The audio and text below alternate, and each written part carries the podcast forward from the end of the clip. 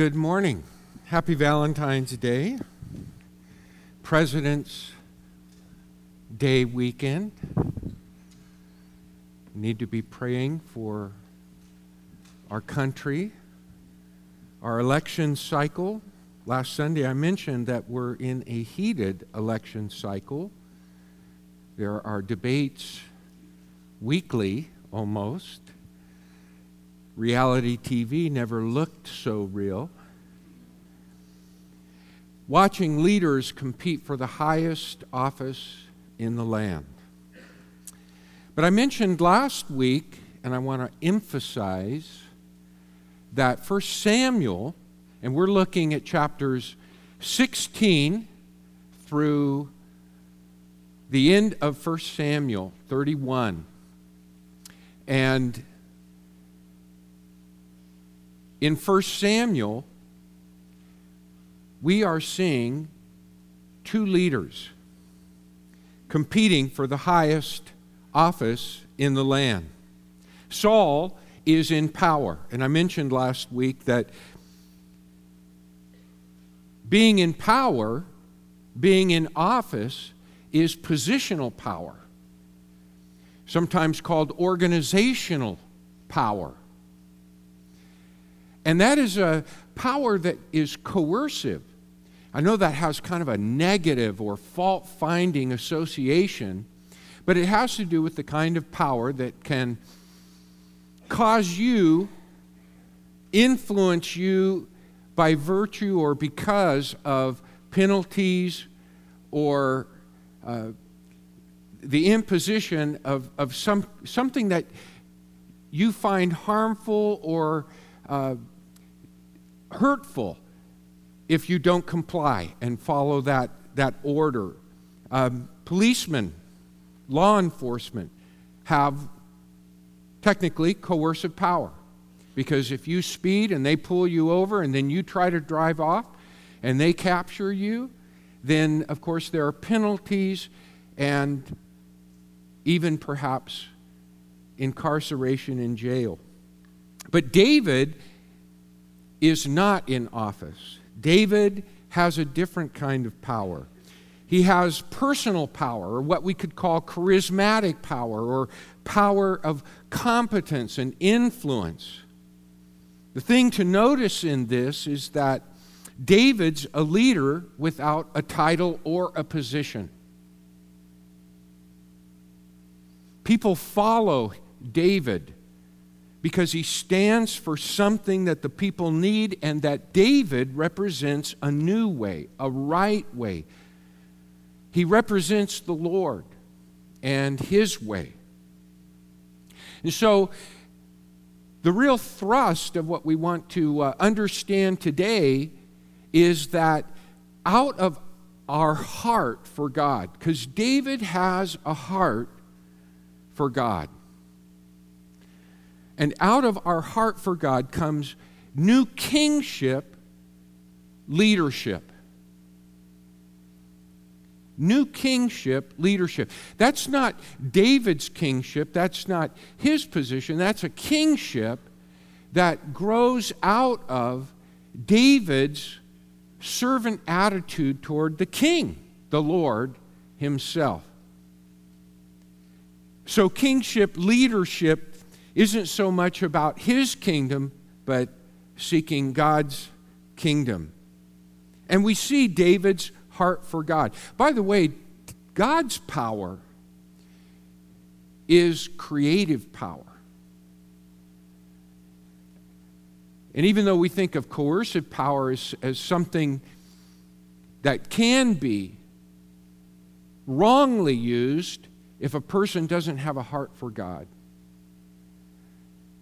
but God's power is that kind of creative power that is beautiful and accomplishes things in beautiful ways that bring people together and accomplishes purposes.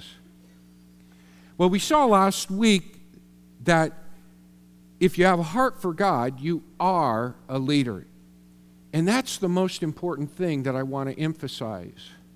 That's where his kingship leadership begins to emerge in our lives when we have a heart for God. When we follow Him, we are following the leader of leaders. And this isn't talking about deceiving ourselves or putting God's stamp of approval upon our own selfish desires.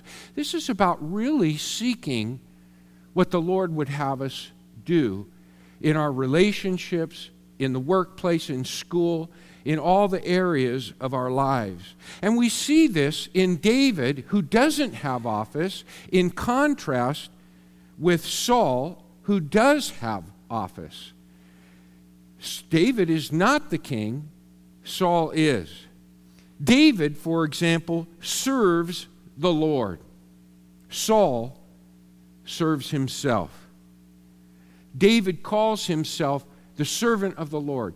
When he speaks to the Lord, when he seeks the Lord's counsel, he refers to himself as your servant. We saw that David protects his family. Saul threatens his family. Saul takes credit for what other people do. He toots his own horn at the expense of other people. He threatens his family. He pursues and even terrorizes his own family. Happy Valentine's Day, Saul.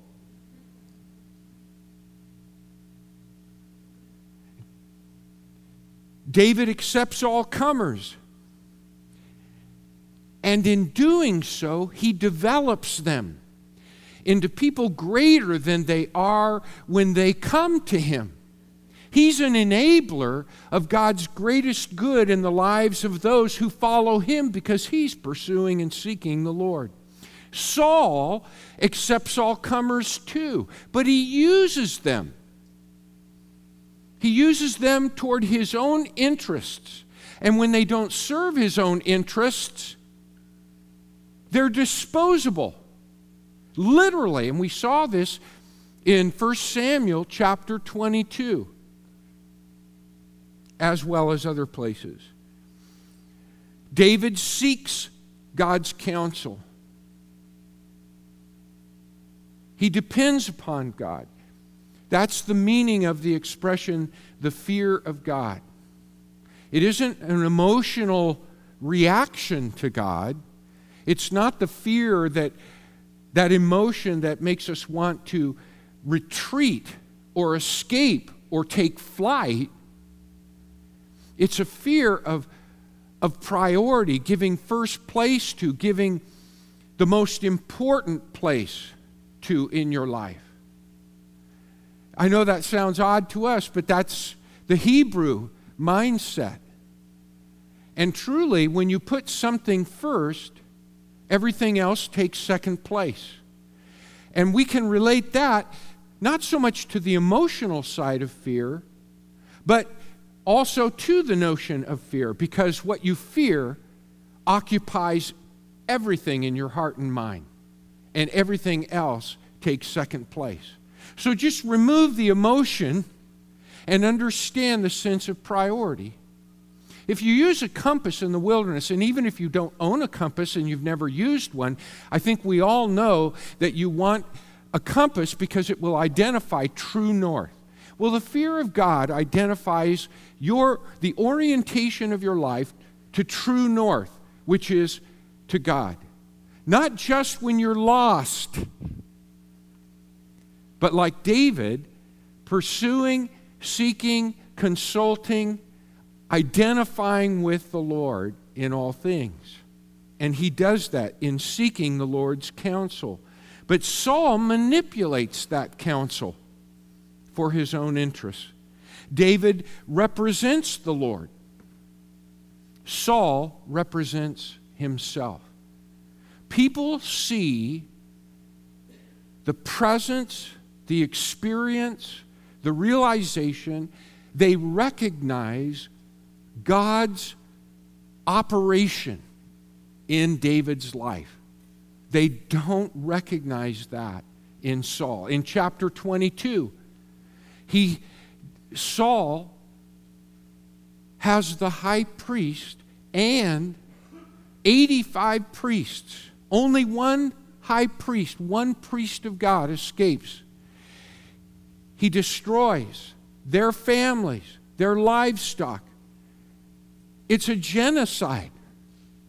Saul first asks his servants to do it, but they won't. Even they recognize that violates, that goes against what God stands for. And you couldn't find a more iconic representation than his priests. So Saul has Doeg, the Edomite, who isn't a believer in the God of Israel, the one true God. Saul has Doeg carry out that malicious massacre. And David seeks God's kingdom, not his own. Saul seeks his kingdom, not God's. How do you define kingdom? Well, if we were to look at Saul's life and define that kingdom, we would think in territory and people. David, even within that territory and people, is pursuing a different kind of kingdom, the kingdom of God. That's what Jesus called us to do and realize in his life what he stood for, what he brought. And in a very comparable way, David is seeking God's kingdom.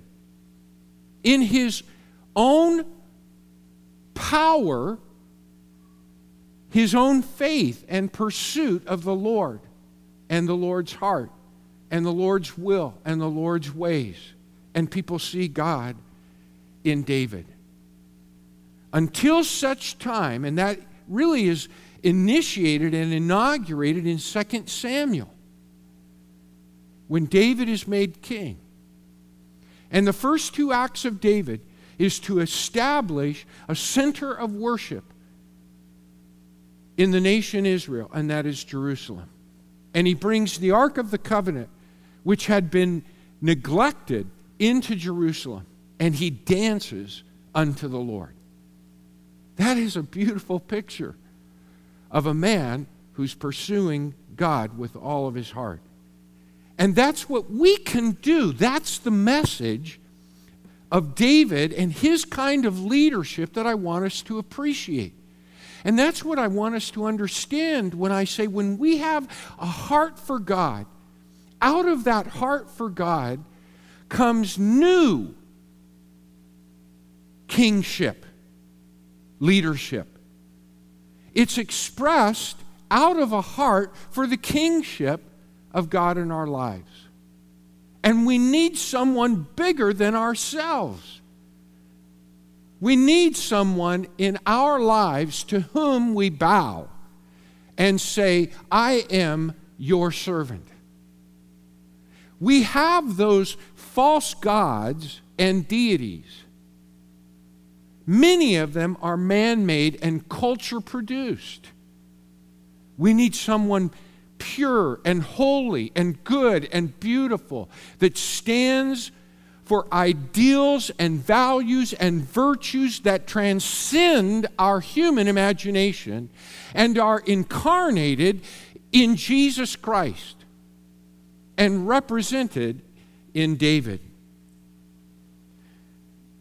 Now, let me just review where David is.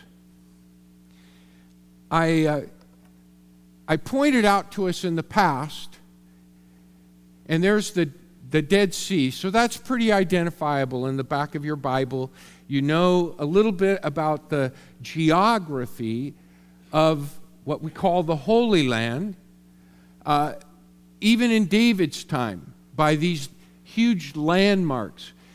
We pointed out that when David fled Saul, because Saul was trying to kill David, he ran to Ramah, then to Nob, then to Gath, then to Adullam. We're going to be in Adullam and Hereth.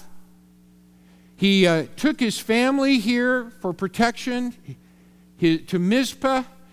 Then he came back to the stronghold and then to Hereth, and he's in this area.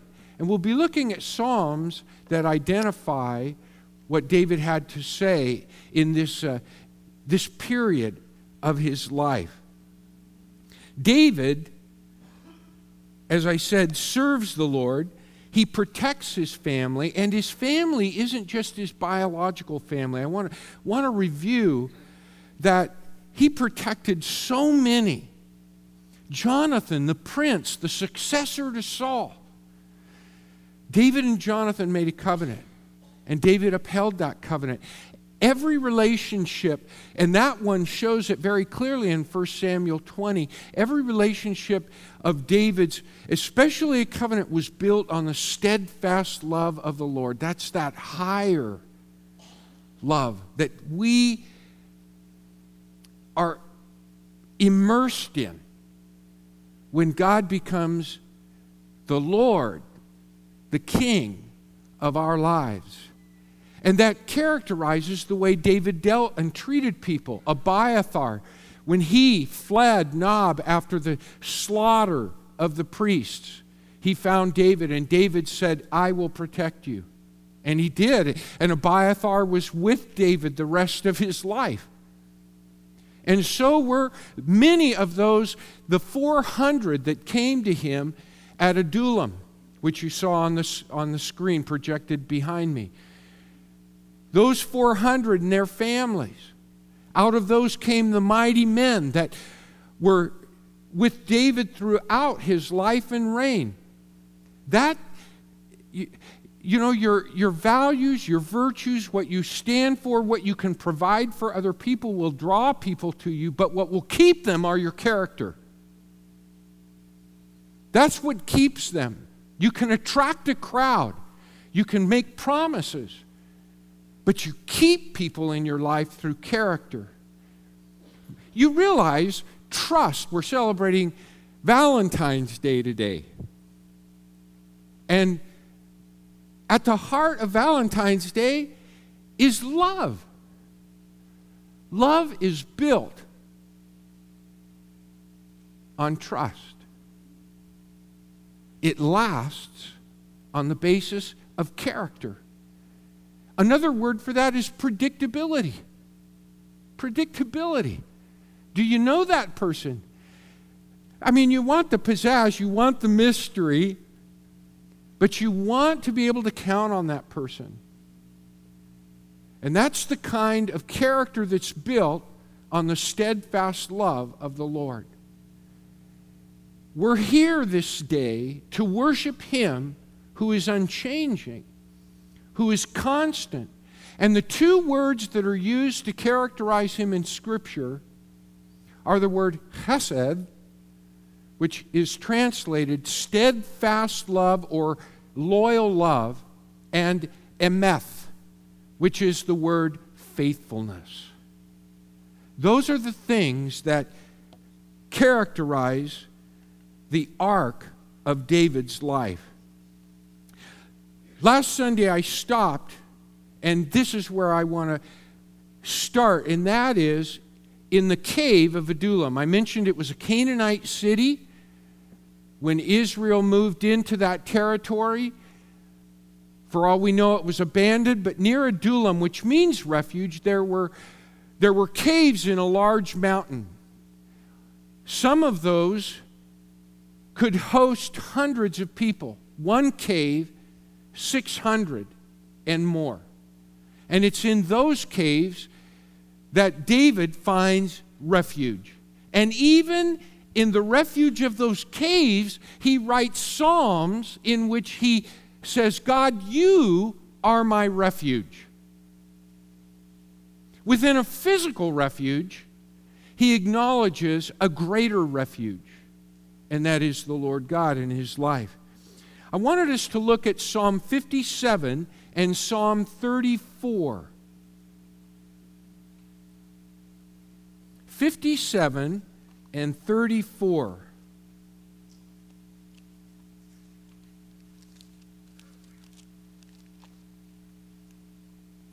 In Psalm 57, and the title or the superscription says, in the cave. Do you see that? He begins, be merciful to me, O God, be merciful to me. He comes to God in great humility. For in you my soul takes refuge. In the shadow of your wings I will take refuge till the storms of destruction pass by. David realizes that the stakes are high, and they involve his destruction. Back in 1 Samuel 20, when he met with Jonathan, he said, I am a step from death. And all of that referring to Saul's manhunt and quest to destroy David. He says in verse 2, I cry out to God Most High, to God who fulfills His purpose for me. Again, note the humility, the recognition that he waits for God to fulfill His purposes in his life. He will send from heaven and save me. He will put to shame him who tramples on me. God will send out, notice this, His steadfast love and His faithfulness. Anchor your life in God's steadfast love and faithfulness. God sent His one and only Son, Jesus Christ, because of His steadfast love and faithfulness. Jesus is the embodiment, His life and ministry, and everything He accomplished is the definition, the high, precise definition of God's steadfast love and faithfulness. But notice what he says in verse 4. My soul is in the midst of lions. I lie down amid fiery. Most scholars would now translate that ravenous beasts. But you could get the idea even if you took fiery, in the sense that there's a vicious nature, a vicious thirst. Ravenous beasts. The children of man is what the English Standard Version says. The word, the expression that is translated children is sons. Sons of man, or sons of humanity. This is a fundamental, basic, around me, I'm in the midst of the basic nature of people. And they are ravenous. They are like lions. Now, what I want us to appreciate right here is that in the cave, the 400 have come, and David sleeps uneasily.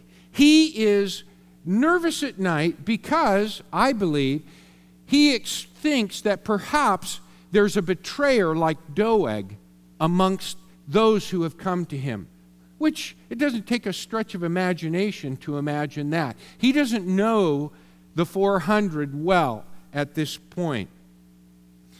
And then out of that prayer he goes on to say, Be exalted, O God, above the heavens. Let your glory be over all the earth. And so he expresses where he's at with the Lord, even his precarious situation, but then he goes on to praise, and it lifts his spirit as he sets his eyes on God. Now turn over to Psalm 34.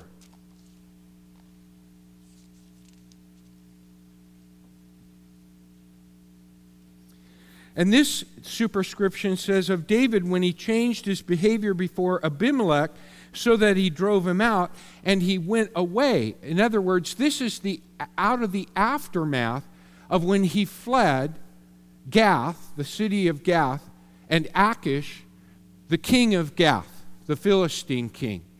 And again, we know he went to Adullam, 15 miles away. And I want you to notice something in verse 10. He says, The young lions suffer want and hunger, but those who seek the Lord lack no good thing. And then he says, Come, O children. Come, O children. I think almost every translation says, Come, O children, or something uses the expression children, but it's the word sons. just as we saw in Psalm 57, verse 4. Come, sons.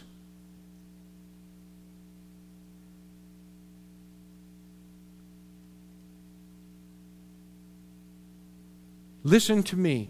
I will teach you the fear of the Lord. Now, this is what I want us to appreciate. David has no title. He's not the king. But these people flock to him. Yes, many are fleeing the regime of Saul. But they come with a whole mixed bag and their own baggage, but a whole mixed bag of emotions, bitterness. In fact, we saw in 1 Samuel 22, verse 2, that the distressed, the indebted, and the discontented came to David. The distressed, the indebted, and the discontented. Those are the people who surround him and their families. And he says to them, now these are not his teaching notes, but it shows you the mindset and the heart of David. Even in these precarious times, he's being sought by Saul to be put to death, and rabble, discontented, distressed, indebted come to him. He's seeking God's purpose for his life. But he couldn't be, in many ways, a darker situation. And in the midst of this, he isn't passive. He isn't just brooding and feeling sorry for himself. He becomes a leader because his leader is the Lord, to whom he looks, whose purpose he seeks. And he says to these, let me teach you the fear of the Lord. This is his mindset. This is his heart. This is a man of influence. This is a man who, because of what he stands for and represents, leads others. And the thrust, the thing we've got to get is you can be a David too.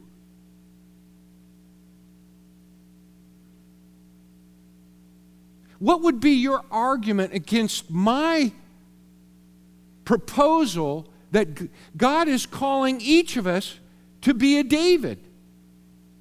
Or a Davidess. Isn't he calling us to be Christ-like? Jesus, the Messiah, who is sprung from the root of Jesse, who fulfills God's promise in 2 Samuel 7 to establish his kingdom, his name forever, an eternal kingdom. That's David's kingdom. And yet we are all called. God's purpose for our lives is to be a Jesus-like person.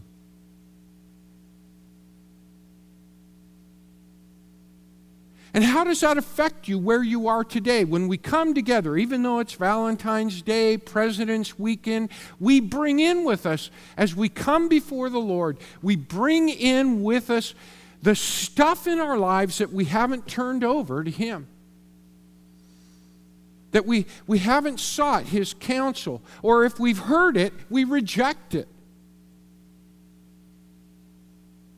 In the tiffs of our relationships, in the difficulties of our lives, in the things we fear, or the things that we're just so upset about, the things that are predominating our lives. And instead of being used of the Lord to represent Him in the midst of it all, in the desert, in the badlands of life, or maybe your life represents the worst desert or badland ever, a life of ease and convenience and boredom and lack of purpose. If even a smidgen of what I'm describing characterizes your life, that is an area of arid, dry, desertous, uncultivated. That is the meaning of the word that we translate desert, uncultivatable. Is there an uncultivatable spot, a rocky place in your life that God can't touch? Because that's the place that you're the king. That's the place that's your kingdom. And God can't dislodge that and bring new life and light to that area of your life. And that's the place he wants to rejuvenate.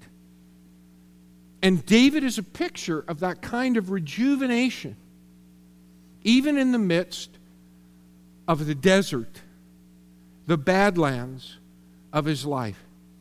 He accepts all comers. And what a difference he makes. In verse 15, David speaks of the eyes, ears, and the face of the Lord.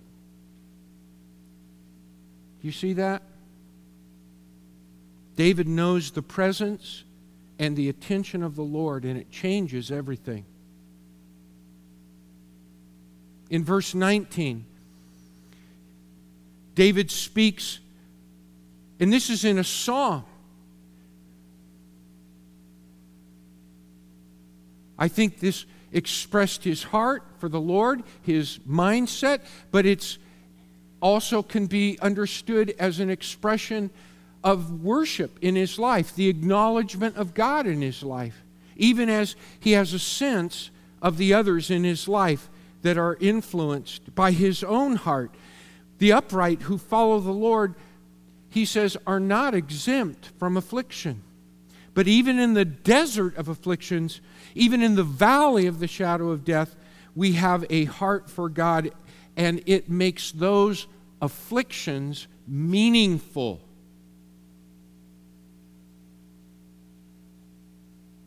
When you know the Lord as your Lord, it makes difficulties, afflictions, hardships meaningful, because God not only influences and changes that situation, but he cultivates you. And that is what made David a great king. Even he didn't wait till he got a title. He didn't wait until he was enthroned. And I don't think God wanted him on the throne until he could handle the difficulties of life so that he could lead other people in the midst of them. God is trying to do that in each of our lives. And as long as we are bent on pursuing our own kingdom and not God's, we'll not see God's leadership, a new kingship leadership in our lives. Another thing that we are to see is that David seeks counsel. I should put that back up. David seeks counsel. Saul manipulates it for his own. Turn to 1 Samuel 23, 1 through 5.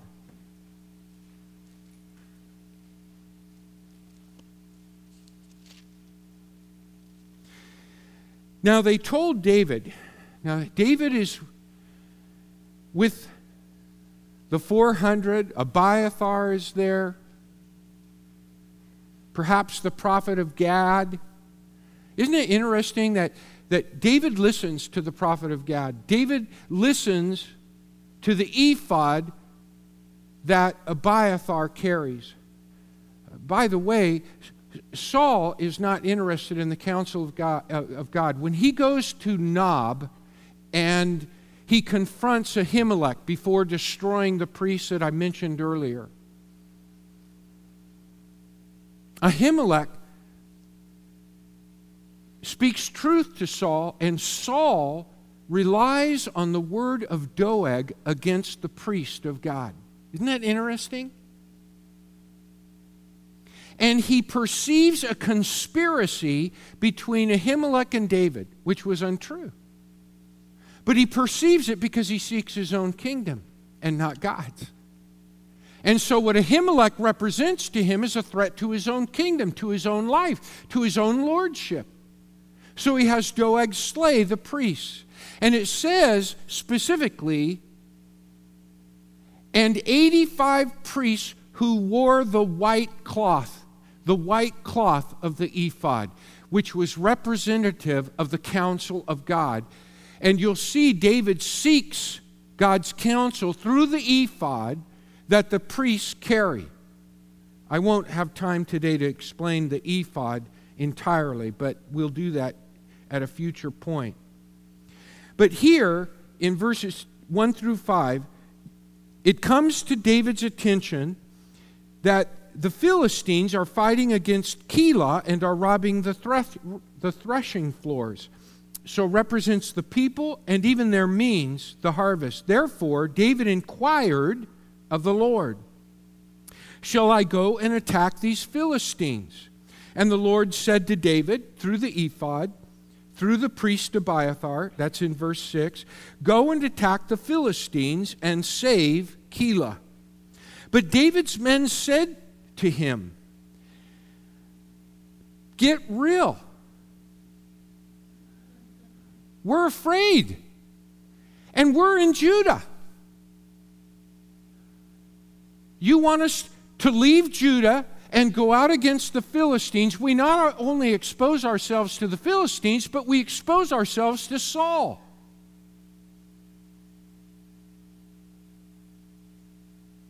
How much more then if we go to Keilah against the armies of the Philistines? Verse 4, then David, what did he do? Shut up, I'm in charge. No. He inquired of the Lord again, and the Lord answered him, "Arise, go down to Keilah, for I will give the Philistines into your hand." And David and his men went to Keilah and fought with the Philistines and brought away their livestock and struck them with a great blow. So David saved the inhabitants of Keilah. And then verse 6 mentions that Abiathar had joined David with the ephod.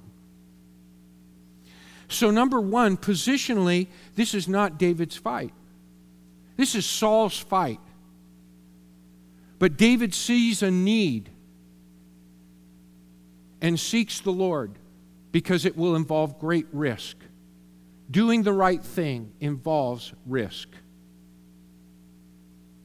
Second, personally, we see that David cares, so he inquires of the Lord. The men of David are afraid, and so David consults the Lord again, and the Lord approves, and they go and they defeat the Philistines. What do you think happened between verse 4 and verse 5?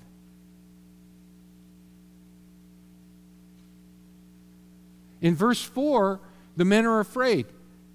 David goes back and seeks the word of the Lord. Do you think he just said, "Well, the Lord said it's okay"? Well, he said it was okay the first time, and the men were afraid and didn't want to go. So what happened between verse 4 and verse 5?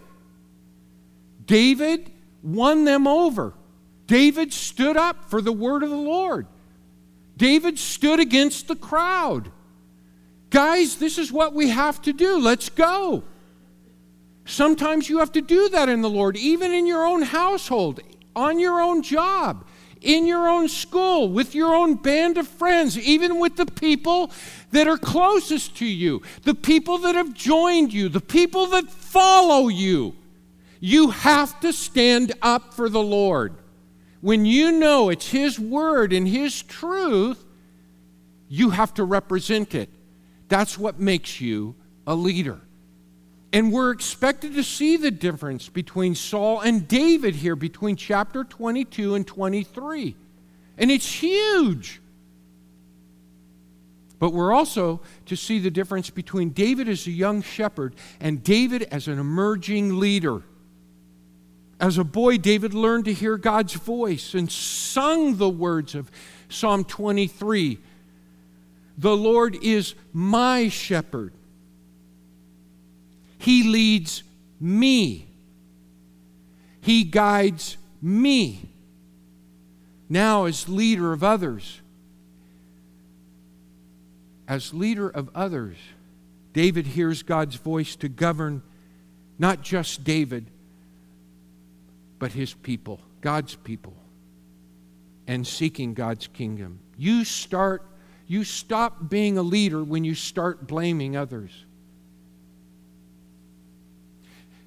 We're to see here not just what Saul does and what David does, but what Saul doesn't do, and listen, what David doesn't do. Give great leaders credit not only for what they do, but what they don't do. Because sometimes it is extremely significant. And you in your own life will know that when you treat people as the Lord would treat them, sometimes you have to keep your mouth quiet. Sometimes you have to push down those raw emotions and feelings that make you want to blast somebody or become bitter or sour. That's real lordship of God in your life when you follow Him. Not only in what you do, but what you don't do. Leaders with a heart for God are large-hearted and large-minded. They save face for others. That's an expression of love. What about God's love is not courteous? What about God's love is not kind? What about God's love is not generous or thoughtful? These are basic elements of civilization and concord between people, treating them with courtesy. And we think that's trivial? That's just as important an expression of God's love as anything else. It's love in action. Well, in seeking the face of the Lord, in seeking His counsel, in praying, in the praise of the Psalms, we see the life of David in powerful ways, how he represents the Lord and His reign. Let me just finish with this. Friday was President Lincoln's birthday. And I'll bet you had a big celebration. I really admire President Lincoln. He was a man of many abilities, strengths, great character. But he was also known as a man of prayer and devotion to God. His mother, Nancy, modeled her faith and discipled young Abraham. From Dennis Hanks, and you don't know Dennis Hanks. Dennis Hanks was a neighbor of the Lincolns and their log cabin. Dennis Hanks was in the house the day that Nancy Lincoln died. She was suffering from milk poisoning, and it was a slow, painful death. In the house, he reported his experience in the house, he reported in a letter, and we have that letter. And this is some of what he writes about young Abraham at 9 years of age and what his mother Nancy said to him. She knew she was going to die and called up the children to her dying side and told them to be good and kind to their father, to one another, and to the world, expressing a hope that they might live as they had been taught to live, to love, to reverence, and worship God. Finally, the desperately sick Nancy spoke directly to her young son. Abraham's only 9. And she said these words, "I am going away from you, Abraham, and I shall not return. I know that you will be a good boy, that you will be kind to your sister Sarah and to your father. I want you to live as I have taught you and to love your heavenly Father." Biographer Elton Trueblood wrote that Lincoln never forgot his mother's words. And among the other things that he reports, he says, "The evidence of Abraham Lincoln's own practice of personal prayer is so abundant that no thoughtful person can deny it. He prayed alone. He called the nation to prayer. He prayed for guidance. He prayed in gratitude. He prayed in defeat. He prayed in victory. And even his disposition of reverence was noted when he was in the presence of others that prayed and those who prayed aloud." When his own son Willie died, which was tragic for the first family, he said to the nurse, I've had a good Christian mother. She taught me. And her prayers continue with me to this day. She discipled him to love God. She discipled him to pray and to love others and to love the Lord God. And it showed up in his life, in his character, and in his leadership. Are you known as a person of prayer? Are you discipling others? Do you disciple if you're married, your husband? Do you disciple your wife if you're married? Do you if you're in a relationship, do you disciple the partner in your relationship? Do you disciple your children? Do you disciple people? Are you deliberate and conscientious as a leader that you represent a new kingship leadership that the world desperately needs, where you are each and every hour and place of your life, even in refuge, even in a cave, even in a desert place? Will you stand with me?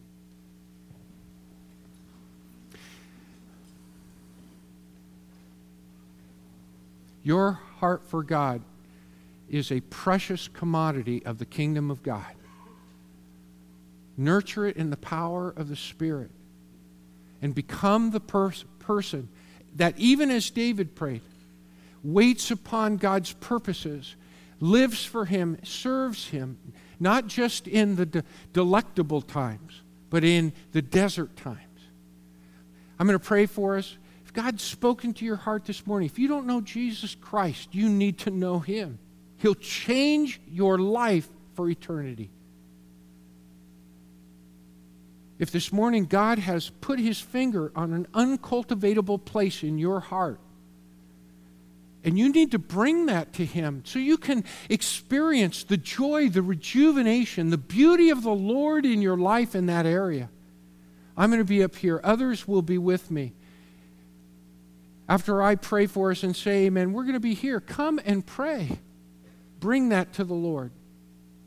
Let me close.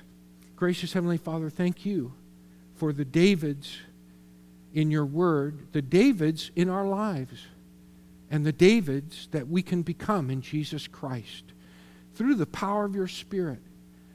Give us a new outlook on our world and our place in it and your purpose for us in this place that is not our home, but that we treasure because it is the world that you have made, and you have put us here to make it a different place, a better world. We pray this in Jesus' matchless name, and all of God's people said, God bless you.